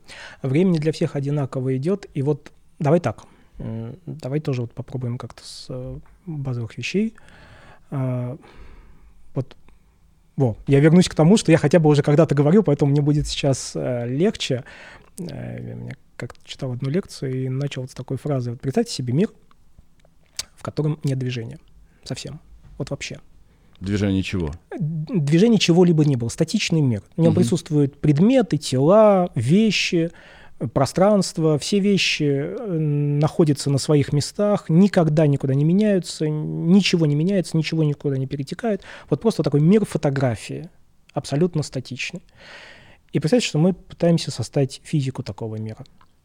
А, то есть мы пытаемся предугадать, э, написать законы, по которым этот мир живет. У нас получится геометрия. У нас получится законы геометрии. Описать такой мир означает там, вести систему координат, описать, э, где какой предмет находится, каковы его геометрические свойства. Мы узнаем, что, например, объем сферических предметов будет пропорционален кубу их радиуса, как мы учим в геометрии, а там площадь квадратных предметов будет просто равна произведению сторон этих квадратных предметов, там прямоугольных. Получится геометрия, не получится физики в том смысле, который мы знаем. Физика как наука возникает в тот момент, как возникает движение. И в каком-то смысле, здесь я сейчас говорю от себя, а, физика — это в первую очередь наука о движении которая описывает движение, описывает воздействие одного движущегося тела на другое движущееся тело. И все концепции, которые так или иначе возникают Э, физики, они связаны именно с описанием движения, в том числе концепция времени. Когда мы говорим, что у нас есть какие-то часы, да, если мы смотрим на часы, и мы говорим, что вот там часы отсчитали один час, то на самом деле они отсчитали не один час. Мы не э, время, то есть мы, то, что мы отсчитываем, это движение стрелки часов на какое-то расстояние. Там часовая стрелка изменилась, поменялась на 30 градусов, отклонилась. Вот с нашей точки зрения произошел один час. А, и когда мы говорим о том, что время идет по-разному, а, это вот по сути что – мы берем какой-то знаю, физический процесс, да ладно, часы. Вот мы купили двое одинаковых часов, которые вот мы знаем, что они во всем одинаковые. И мы видим, что секундная стрелка на них движется. Они движутся одинаково, но они, часы же одинаковые. И вот мы положили одни часы сюда и одни часы сюда. И мы увидели, что здесь и здесь секундная стрелка теперь движется по-разному. Мы не знаем почему. Ну, представь себе, что в тот момент, когда мы это сделали, мы не знаем почему, просто видим этот факт что вот здесь секундная стрелка движется медленнее, чем здесь. Здесь mm-hmm. она уже показывает 15 секунд, а здесь она еле дошла до 2 секунд. И вот когда мы видим, что один и тот же процесс, какой-то эталонный процесс, который связан с движением в разных точках пространства, протекает с разной скоростью относительно друг друга, тоже очень важный момент. Э, у нас, если бы мы вот эти часы вообще не видели, мы ничего бы не могли сказать, что происходит. Ну, идут и да идут. Да. Вот. Мы бы сказали, что те прошли там 10 секунд. Да, да. да. И что? Вот. А, и вот мы сравниваем вот эти эталонные процессы, эталонные движения в разных точках пространства, видим, что они идут с разной скоростью. И дальше возникает вопрос, а как мы это можем описать так, чтобы мы вот эту историю могли потом предсказывать, а в идеале что-то еще и получить из этой истории. И вот здесь возникает замечательный там математический аппарат, знаю, там теория относительности, общая теория относительности, который мы выписываем, мы говорим, что вот мы написали уравнения, которые полностью это описывают и которые могут предсказывать этот эффект, и мы даже можем предсказать, какие часы с какой скоростью будут идти, если мы их положим не сюда, а вот на тот край стола, например. Мы все это научились делать. А, а дальше мы берем вот эти уравнения и пытаемся понять, окей, а что же у нас получилось, как вот это можно проинтерпретировать. А, и вот проговариваются слова, что, ну, это похоже на то, что время идет с разной скоростью. Вот можно произнести такие слова и при этом не быть сильно неправым. Вот. То есть в конечном итоге все это упирается в а, движение каких-то эталонных одних и тех же процессов. Когда мы говорим, что время у нас на Земле, на самом деле, вот сейчас не знаю, сейчас секрет не скажу, мы сейчас сидим на четвертом этаже в здании. Да? Да. А, вот у нас есть часы. А, кто-то сейчас сидит на первом этаже, у него тоже есть часы. Так вот, его часы и наши часы идут по-разному. Да. У него часы идут медленнее. Потому что гравитация там сильнее, да? Да, потому что гравитация там сильнее. И этот эффект измеримый. То есть мы просто, если бы мы и здесь оборудовали лабораторию, и там оборудовали лабораторию, то, собственно, что в науке и делается, и это смогли бы померить, мы бы увидели, что да, у него действительно его часы идут по-другому, они идут медленнее. И это тот эффект, который измеряется непосредственно. Это не просто теоретический эффект, угу. а это измеряется непосредственно при помощи приборов. Так, я, видимо, концептуально что-то не понимаю. А как это все синхронится-то? Я, вот мы встретились на... Вот мы на четвертом даже, он на первом, mm-hmm. да? Мы встречаемся, э, условно, на третьем, и, и, и мы как бы встретились. Да, да. Мы не рассинхронились. Mm. И, э, и... Нет, как? А, вы встретились, но а, в, вот... А, тут он, дело в том, что он, он, он, он, он, он моложе. Он, мало, он чуть-чуть моложе. Господи. Вот. То есть, если ты сидишь на, там, на земле, не летаешь на самолетах, ты чуть-чуть моложе, хотя, ну, хотя, кстати, надо смотреть, потому что когда ты летишь на самолете, ты летишь с большой скоростью, да. а у тебя время тоже замедляется. Это тоже еще один из эффектов э, общей теории относительности. Э, ой, прошу прощения, из эффектов уже так спе- вот, специальной теории да, относительности. Да, так мой вопрос тогда получается. Центр Вселенной моложе, чем его края. Ох, так нет центра Вселенной. А, не, а, подожди, а разве большой взрыв не произошел откуда он не... А, нет, нет, нет. Не так нет, это все нет. было? центр Вселенной вот здесь, вот, в студии Big Numbers. Слышали? Астрофизик сказал. Вот, то, Подожди, есть... а я всегда думал, что есть не, не, вот раз есть теория большого взрыва, угу. значит есть какая-то точка. А, нет. Блин. Нет. А, то есть Вселенная скажем так, вот есть э, вещи, которые точно можно сказать, есть вещи, которые можно вот как-то экстраполировать. Точно можно сказать, что наша наблюдаемая часть Вселенной мы явно видим не все, что есть вообще в мире вот глобально во всей Вселенной. Э, даже иногда говорят, что есть Вселенная с маленькой буквы, есть Вселенная с большой буквы. Вот то, что мы можем видеть в телескоп, в принципе, даже в самый крутой, самый супер телескоп, а это Вселенная с маленькой буквы. Mm-hmm. Но там есть еще Вселенная с большой буквы, которые мы не видим, просто потому что сигналы оттуда, которые распространяются со скоростью света, они до нас э, еще не дошли. А, и вот то, что мы точно можем сказать, что наша Вселенная с маленькой буквы 14 миллиардов лет назад была вся очень маленькой, гораздо меньше, чем сейчас, такой компактный, горячий и расширялась. Вот это точно. Дальше можно э, думать, экстраполировать. Например, а рядом с ней вот такие же расширяющиеся области были или не были. То есть, может быть, можно сказать, что на самом деле вот этот мир с большой буквы, Вселенная с большой буквы, э, это бесконечное пространство, которое постоянно растет, которое становится еще более бесконечным. И мы живем просто в одной из частей вот этого бесконечного пространства. То есть можно произнести вот такие слова, э, что бы за ними ни стояло. Да, но вот смотри, если что-то расширяется, оно же ведь откуда-то расширяется. Если отмотать условно процесс назад, оно будет сужаться, и оно а же сожмется в какую-то, во что-то каком-то, в каком-то месте? Вот здесь э, история немножко другая, поскольку... Или парадигма этих процессов другая, нет, не так, нет, как она, я себе она расширяется не из одной точки, а вот представь себе а, лист, не знаю, тесто. Да, там, ты, ты, ты, раскатал, ты раскатал пиццу, да. вот, и вот ты начинаешь дальше раскатывать пиццу, делаешь ее э, все больше и больше, вот, но ты же ее раскатываешь, ну, можно раскатывать от центра, да, то есть, ну, тогда в центре у тебя будет дырка. А ты раскатываешь каждый кусочек теста по отдельности. У тебя расширяется каждый кусочек сам по, ну, не сам по себе, но они все расширяются вместе. То есть у тебя э, в каждой точке пространства твоей пиццы угу. постоянно рождается Понимаю. дополнительная Не площадь. хочу быть душным, но да.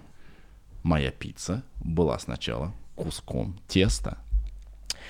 Да, но по да, совершенно верно, но по отношению вот э, представь себе, что ты крупицы теста, которая вот где-то там сначала была, э, и потом вас всех начали раскатывать.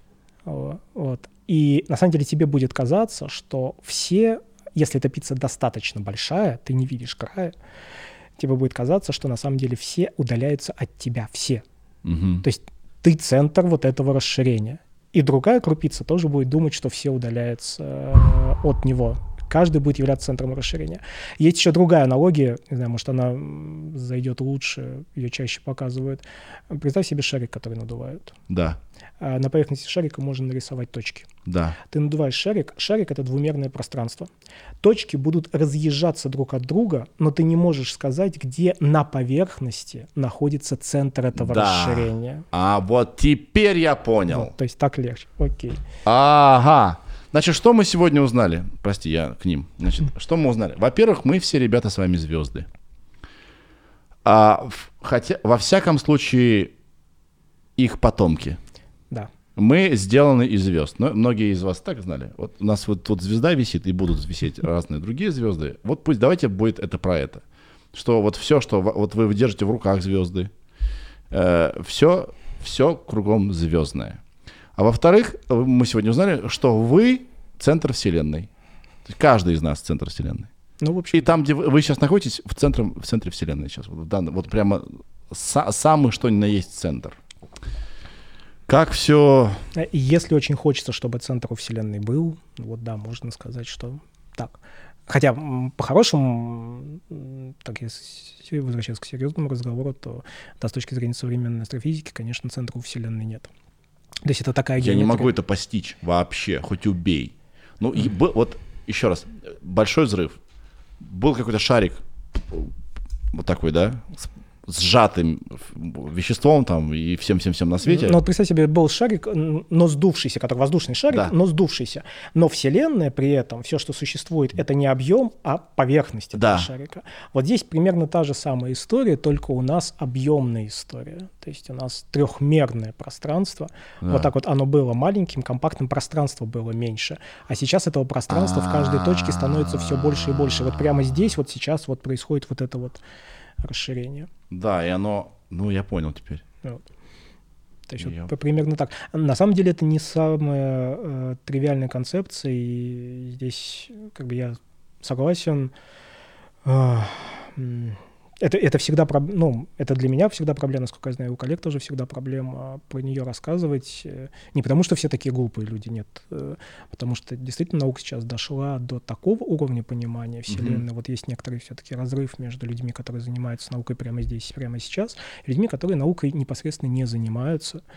А, и есть вот разрыв э, в понимании тех концепций, которые... Парадигма понимания другая. Mm-hmm. Тут никаких аналогий с пиццами не хватит, чтобы объяснить принципиально э, на другом уровне что-то, да? Э, для этого нужен немножко другой, как мне кажется, бэкграунд, потому что угу. для того, чтобы понимать хорошо там, как устроено расширение Вселенной. Я не хочу сказать, что я это сам на самом деле хорошо понимаю, хотя вот там я человек, который много об этом так или иначе думает, да, которому по профессии положено, которому это рассказывали, рассказывали люди, которые тоже десятилетиями об этом думали.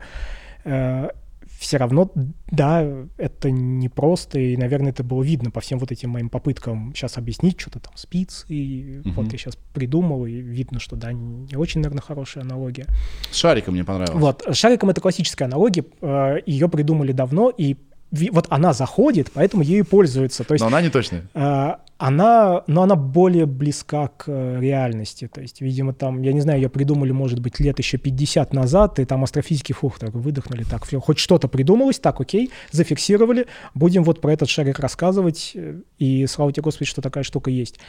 Мы понимаем, что действительно нужен разный бэкграунд э, людям. То есть вот если мы живем в современном мире, если ты хочешь понимать, что происходит в понимании там, современной вселенной, э, не хватит школьных знаний, мы просто не успеваем в школе рассказать настолько много, чтобы человек потом выходил из школы и понимал, у него было оставалось ощущение того, да. Э, как расширяется Вселенная. Нужен классный научпоп. А, разумеется, как, как ты знаешь Карла Сагана, да. который в 70-х годах, да, да, по-моему, там... Или если не раньше. Э, по-моему, как раз 70-е, 80-е да. у него пик пришел. Он делал... Э, он написал книгу «Космос», угу. и потом делал передачу на телеке. Угу. В Британии, по-моему, это было. Или в Америке. Ой, ой, по-моему, в Америке. Да. Да, да, не имеет значения. В общем, он был такой суперзвезда, популяризатор, да, угу. э, космоса и всяких этих знаний новых. Угу. Сейчас есть Нил Деграсс Тайсон, да, который вот где-то на стыке науки и ненауки находится, да, то есть простых смертных, которые, которым хоть убей, непонятно, да, э, аналогии с, пиццем, с пиццей, и как бы и более глубокого понимания процессов и так далее. И есть такой э, Сет Макфарлейн, который, ты не поверишь, э, автор мультика Family Guy. Как это по-русски? Как это? Family Guy по-русски? Господи, боже мой. Вот, я не знаю, я не сильно упаду в твоих Короче, глазах, если скажу, что я не знаю, никто это такой, не знает этого мультика. Тут неважно, как бы, знаешь ты или нет, значит, Сет, Сет Макферлейн, автор мультика, который очень пошлый. Mm. Просто анимация для взрослых, вот письки, жопки и так далее. Да, понятно. Да. Гриффины. Гриффины, спасибо, Ира. М. И оказалось, что Сет Макферлейн очень большой поклонник э, космоса. М. Э, мало того, что он сейчас запустил сериал про космос, такой Star Trek 2.0, тоже юмористический, он взял и сделал, и снял э, «Космос 2.0». Он позвал Нила Деграсса Тайсона, нашел где-то денег, финансирование, и они сняли офигенно крутой э, «Космос» сериал. Ну, условно продолжение вот наследия Карла Сагана. Это смотрится так круто. И когда ты смотришь, такой, а, я понял, хотя на самом деле, может быть, не понял. Вот мне кажется, мало классного именно э, захватывающего дух научпопа. Вот моя беседа с тобой это для меня возможность, ну вот хотя бы на миллиметр приблизиться к пониманию сложных процессов, потому что мне правда интересно. Я безнадежно не догоняю, но я хочу догонять, да. И вот не у много у кого хватит терпения слушать нас, да, вот сидеть, напрягаться, терпеть мою тупость и так далее. Мне кажется, мало классного такого, знаешь, конкурентоспособного, очень красивого, не знаю, мощного научпопа. Вот этого мало очень. А, вот ты именно сейчас говоришь о космосе, об астрофизике или научпоп вообще? Потому что вот у меня не возникает как раз такого ощущения а, в том плане, что я вижу, что за последние 10 лет э, популяризация науки, ну, естественных наук, может быть, в первую очередь. Но это то, что я замечаю, то, что угу. мне больше бросается в глаза, то, что мне ближе. И, по крайней мере, в России. В мире вообще не вопрос на самом деле ее много, да, там есть э, Discovery, есть National Geographic, э, есть много других тематических каналов, есть бесконечное количество подкастов разной степени э, профессиональности сделаны, там есть люди, которые просто на мобильный телефон снимают какие-то совершенно офигенные mm-hmm. вещи, там, помню, был такой подкаст о математике, сейчас не помню даже, кто его делает. Я видел буквально несколько роликов. Они очень сильно выглядят, очень интересно. По крайней мере, интересно мне были. Я не знаю, как э, там людям, которые, допустим, не имеют там физмат подготовки. А, этого много, и в том числе э, в России. Нет, тот же, тот же Панчин у нас был, да? А, да много-много ребят. Кто у нас был еще из э, ребят, которые занимаются научпопом? А, Топлис Ян, да, и так далее, так далее. Все эти ребята м- а, делают классный контент на YouTube, очень замороченный и так далее. Но я имею в виду то, допустим, что сделал фильм «Интерстеллар» для mm-hmm. простого смертного.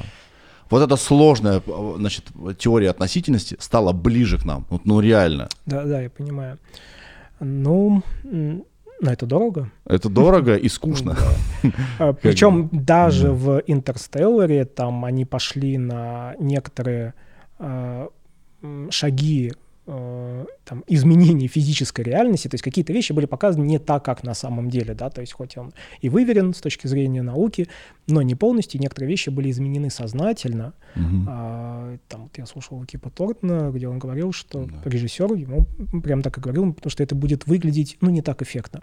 Все-таки это массовое кино, это должно быть до некоторой степени развлечением. Знаешь, есть, появилось такое слово, лет, по-моему, 5 или 10 назад, э, английское edutainment — такой education и entertainment. Да, э, и вот да. очень много научно-популярных вещей, оно приходит именно как э, edutainment, то есть это тоже должно быть как-то красиво. И да, красиво сделать сложно и дорого. И я могу понять, почему, например, в России такие вещи делать сложно и дорого, потому да. что это очень большой бюджет. А, а вот зрители, которые... Ну вот много ли в России реально зрителей, а, людей по-хорошему, которые готовы... У которых все настолько хорошо, что они готовы приходить и вечером расслабляться под знаю, лекцию по общей Слушай, они есть. Но я вот считаю, ли... что возможно это даже психологический выход из сложной ситуации. Ты понимаешь, что твои проблемы в космическом масштабе, ну как бы, да, э, что жизнь гораздо интереснее, разнообразнее, прикольнее, чем э, ну бытовуха условно, да, не знаю, мне кажется, для многих людей это может быть даже спасение будет какой-то выход. Я, я перепутал Панчина с Побединским. Да, у нас Побединский был mm-hmm. тоже, да. Вот эти ребята делают классный контент, но я имею в виду, что знакомить э, простого зрителя со сложными концепциями, да, с, может быть, даже с парадигмой понимания, можно, мне кажется, даже незаметно для него. Mm.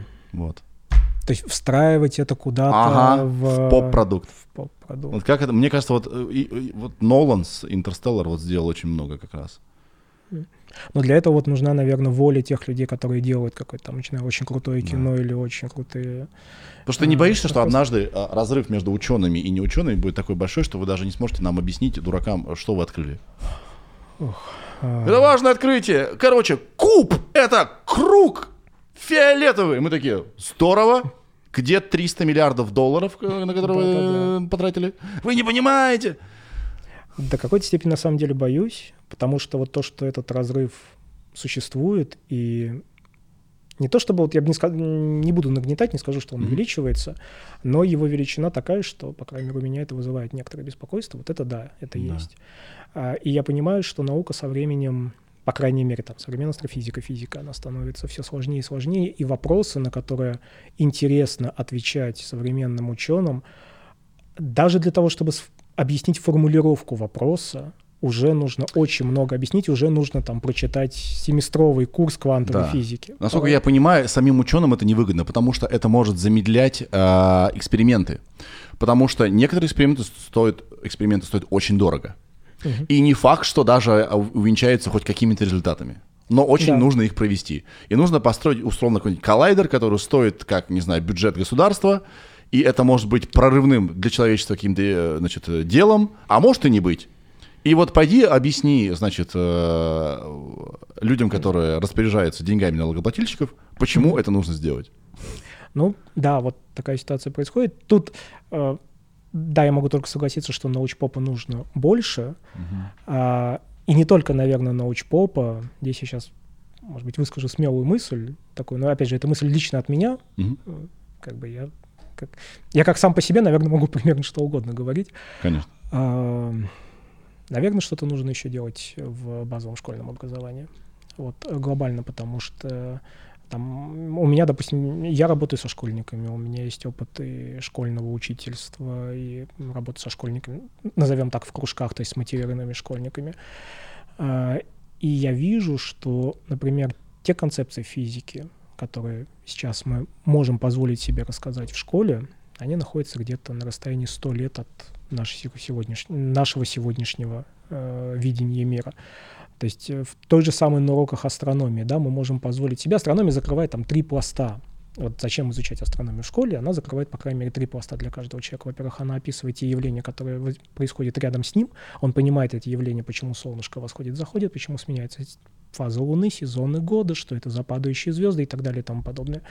Второе, если человек вот это уже воспринял, можно рассказать современную астрофизическую картину мира, вот эти все гравитационные волны, черные дыры, нейтронные звезды, чтобы человек, ну, по крайней мере, мог э, адекватно воспринимать, скажем, новости, которые ему показывают по телевизору, он, которые читает в интернете, потому что постоянно какие-то новости э, возникают, и для того, чтобы он мог, например, адекватно воспринимать какие-то, не знаю, посылы к нему от, может быть, не вполне добросовестных э, товарищей, которые говорят, что а вот э, давайте вот мы там за 10 тысяч рублей сейчас вам вот эту вот бумажечку наклеим на электросчетчик, и вы будете платить меньше за электроэнергию. Да. Вот, и нам в целом, наверное, выгодно как общество и как государство, чтобы человек не бежал, о, да, да, я сейчас, конечно, там заплачу эти 10 тысяч рублей. Вот. А, И третий важный пласт — это понимание того, как делается наука, что такое научный метод, что такое научное познание, а почему оно именно такое, до какой степени ему можно доверять, почему ему, в принципе, можно доверять. Да, то есть, да, там есть сейчас идея о плоской земле, ради бога, но пока же еще на, там, не знаю, на производствах на государственном уровне никто не делает системы навигации для самолетов, исходя из идеи плоской земли, да, чтобы, чтобы они там падали. Вот, пока такого нет, ну, ладно, плоская плоская, ради бога, с вами. Вот, то есть, и вот эти вот, э, чтобы закрыть вот эти вот три пласта, нужно как-то рассказывать по-другому, наверное, не так, как рассказываем сейчас. То есть вот это вот тоже такая мысль. Да, нужно больше научпопа, больше То, как красивого. мы рассказываем, или то, что мы рассказываем? И то что, и то как. Потому что даже если посмотреть сейчас на программу, например, программу по астрономии Да. в школе, которая там вернулась в школу 4 года назад, э, то эм, я, честно, я не знаю, кто ее составлял, хотя подозреваю, что к составлению этой программы имел м, отношение там мои коллеги, которых, например, знаю лично, просто я с ними это не обсуждал, честно. Но это- она производит впечатление, что мы просто взяли, там, коллеги взяли те разделы астрономии, которые, в принципе, есть в науке. Ну, как бы астрономия — это наука, да, там Да. в ней есть, не знаю, там, диаграмма Гиршпрунгу-Рассела. Есть такая штука. Вот, это два человека было, такая диаграмма и фамилии двух э, людей. Ну, вот раз она есть, ну, так давайте про нее расскажем. А вот мы подумали о том, почему именно мы хотим про нее рассказать, почему именно здесь, почему именно так. Может быть, не нужно про нее, может быть, лучше надо было рассказать про, э, про радиоизлучение и гравитационные волны, да, про то, чтобы люди понимали, почему сейчас построили вот этот детектор Лайга, который там стоил безумных денег. И его на самом деле строили с 80-х годов. Это была большая работа. То есть это не просто там вот щелкнули и решили в 2000-х, там, 2010-м его создать. Это очень большая, длинная была работа поиска денег, поиска людей, поиска места. Это действительно гигантский проект. Почему это сделали? Вот. Это как раз та штука, которая гравитационные волны, да, Да, фиксирует? да. Вот э, там почему не надо бояться, не знаю, радиоизлучения, почему не надо бояться там вишек, вышек 5G, 4G, Да. а почему можно построить новый радиотелескоп э, и тоже этого не бояться, потому что есть и такие тоже там страхи, моменты, Да. претензии к ученым. Вот. Э. Потому что, мне кажется, для простого обывателя, я про себя говорю, все больше и больше становится непонятного. Просто непонятного, потому что наука развивается, техника развивается. И мне кажется, люди верят в плоскую землю, люди боятся 5G именно угу. потому, что слишком сложно все стало. Да. Плоскую э, землю легко понять. Легко представить. Она дает э, простой ответ на сложный вопрос. Да. Ну, вот, собственно, это одна из особенностей того, что не науки или лженауки. Не очень люблю этот термин, но пускай будет лженаука. Лженаука дает простые ответы на сложный вопрос. Простой ответ Парадон Панчина. Подкупает. Лженаука. А. Он жизнь положил на то, чтобы да, с женой а, он, бороться. Он молодец. Да, простые ответы. Но нет ничего плохого в том, чтобы пытаться получить то, что я от тебя сегодня добиваюсь, угу. весь подкаст, простые ответы на сложные вопросы. Э, ничего плохого нет, и, и это замечательно. Я, там, я очень рад, допустим, быть здесь, и очень рад того, что у меня есть там какой-то некоторая возможность сколько-то времени поговорить, еще раз э, там внести в, в головы, в мысли. Не знаю, похоже ли это на миссионерство, надеюсь, что нет. Это популяризаторство. Ну, Мы да. в любом случае э, вот тут пытаемся сказать, что есть еще и астрофизика, и там целый мир, и это очень интересный мир, который объясняет э, природу вещей, да, угу. или пытается объяснить то, откуда мы, как все работает, куда все изменяется, почему. Это же очень важные вопросы. И, и важный момент я добавлю, объясняет природу вещей, и потом оказывается, что это объяснение работает. Угу. То есть вот опять же там GPS, которым мы все пользуемся, система спутниковой навигации, это технологии, которые во многом связаны с астрофизическими исследованиями там, в нескольких плоскостях сразу. И если бы мы неправильно себе представляли, как работает Вселенная, у нас спутниковой навигации бы просто не было. Вот и оказывается, что ту картину мира, которую мы сейчас рисуем при помощи научного метода, она хороша тем, что мы можем из нее делать реально работающие штуки. Угу. Вот. Мне еще кажется, что важно. Да, это очень важно. Для, опять-таки, для людей, которые не от науки. Вот я тебя спросил, вот, на какой черт там изучать эти... Э, э, пульсары. Пульсары. Зачем? Что? А вот оказалось, что там э, ты мне объяснил. Кстати говоря, очень просто. Что это э, филиал э, лаборатории с гораздо большими возможностями, чем на Земле. И я такой, а, ну да, круто. Да, и, и, и это даже может иметь применение, условно, да, что мы можем ну, да, научиться... можно себе представить как Да, применение. можно условно, да, гипотетически представить себе какой-то передатчик, который от мало, от батарейки работает угу. и бьет там да, до, до Марса. Класс. Ну да. Супер. Вау. Ирина, а у нас сейчас работал холодильник, да, э, во время нашей беседы? Или мне показалось, что-то гудело. А, у тебя есть вопросы какие-то по Нету. астрофизике? Нет. Нет, тебе, а, значит, э, по шкале от 0 до 10 что-то поменялось? Ну да, чуть-чуть повыше поднялось. Тебя испугала информация, и, может, ты знала, что ты из звезды сделана? Э, нет, мне не испугало, это, наоборот, красиво вообще-то. Это красиво. Да. Это красиво. Но ты понимаешь, что мы в звезду и вернемся в прах снова? Да, ведь? страшно. Если мы останемся на планете, то, скорее всего, да. А в любом случае, даже если не останемся? Ну, а, в том плане, что мы лично. Да. Ну, да, да. Хм. Скорее всего, да. Как все бренно. Но мы часть Вселенной, с другой стороны, разве это не восхищает? Мы центр мы... Вселенной. Ну, для кого-то, да, мы центр. Да. Вот, но мы, по крайней мере, часть. да.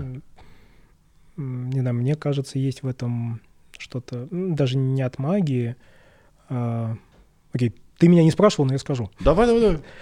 А, чем мне, наверное, нравится астрономия, астрофизика, вообще наука о Вселенной, вот когда я начал заниматься, когда я начал увлекаться, мир, твой мир, в котором ты живешь, становится немножко другим. Он становится шире, больше, в нем появляются новые взаимосвязи, в нем появляются какие-то новые, новые взаимоотношения.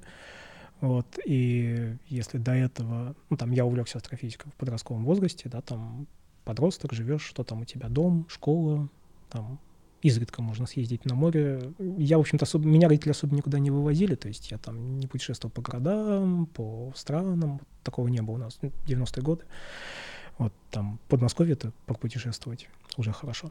Вот, э, и вот ты живешь, тебе мир вот такой вот маленький, и в какой-то момент ты понимаешь, что становится все больше, больше, больше, больше, и там много-много-много-много-много всего, Вот, и, вот это то, о чем я говорил. И вот это, это все приносит вот как раз наука. Ты меня спросил, как много людям интересно, которые приходят, э, интересно людям, которые после тяжелой работы приходят домой. А вот это как раз и заставляет тебя, возможно, ну, как mm-hmm. бы жить в, в более интересном мире э, ну, да. за, за пределами, там, не знаю, физических ограничений. Да? Ты можешь не выходить из комнаты, на самом деле, а вот э, здесь быть вот там далеко, mm-hmm. изучать это все. Слушай, а насчет... Я, я еще чуть-чуть. Э, я где-то читал, что есть теория, а, согласно которой цивилизация не может развиться дальше какого-то... Mm-hmm. Дальше какого-то уровня потом она себя губит, и начинается вся эта фигня заново. Слушай, возможно, я...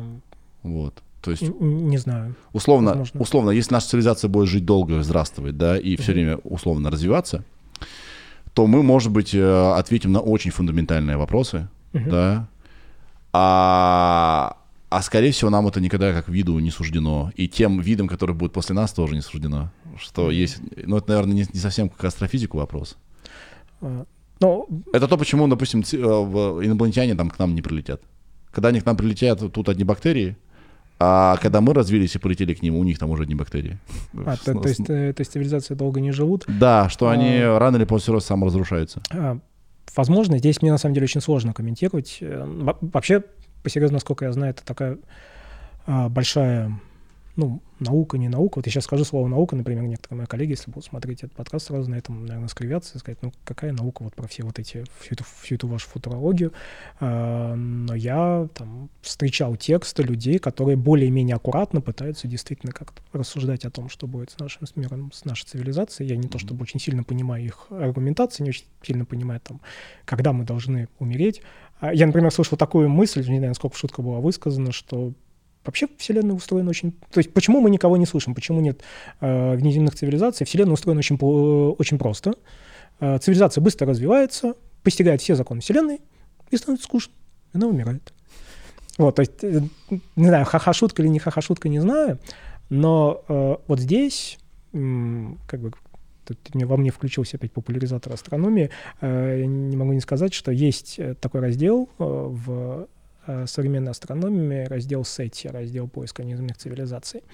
А, это до некоторой степени, надо признать, маргинальный раздел, то есть это не мейнстрим, угу. это не, та, не то направление, на которое можно просить большого финансирования государственного, то есть есть частники, которые как-то это финансируют. Там есть один единственный институт э, SETI в мире, который находится в Америке.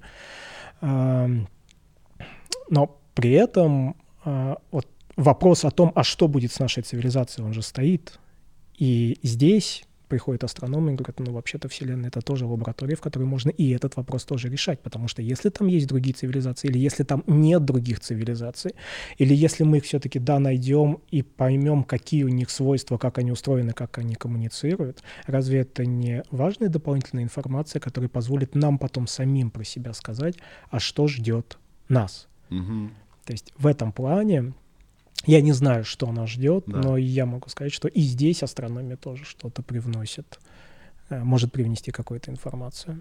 Да, есть а, вообще есть теория, что на самом деле человечество самая развитая цивилизация во Вселенной. Ну, возможно, да. Да, все остальные Может, там, мы первые. Мы там, первые. Первые, единственные. Да.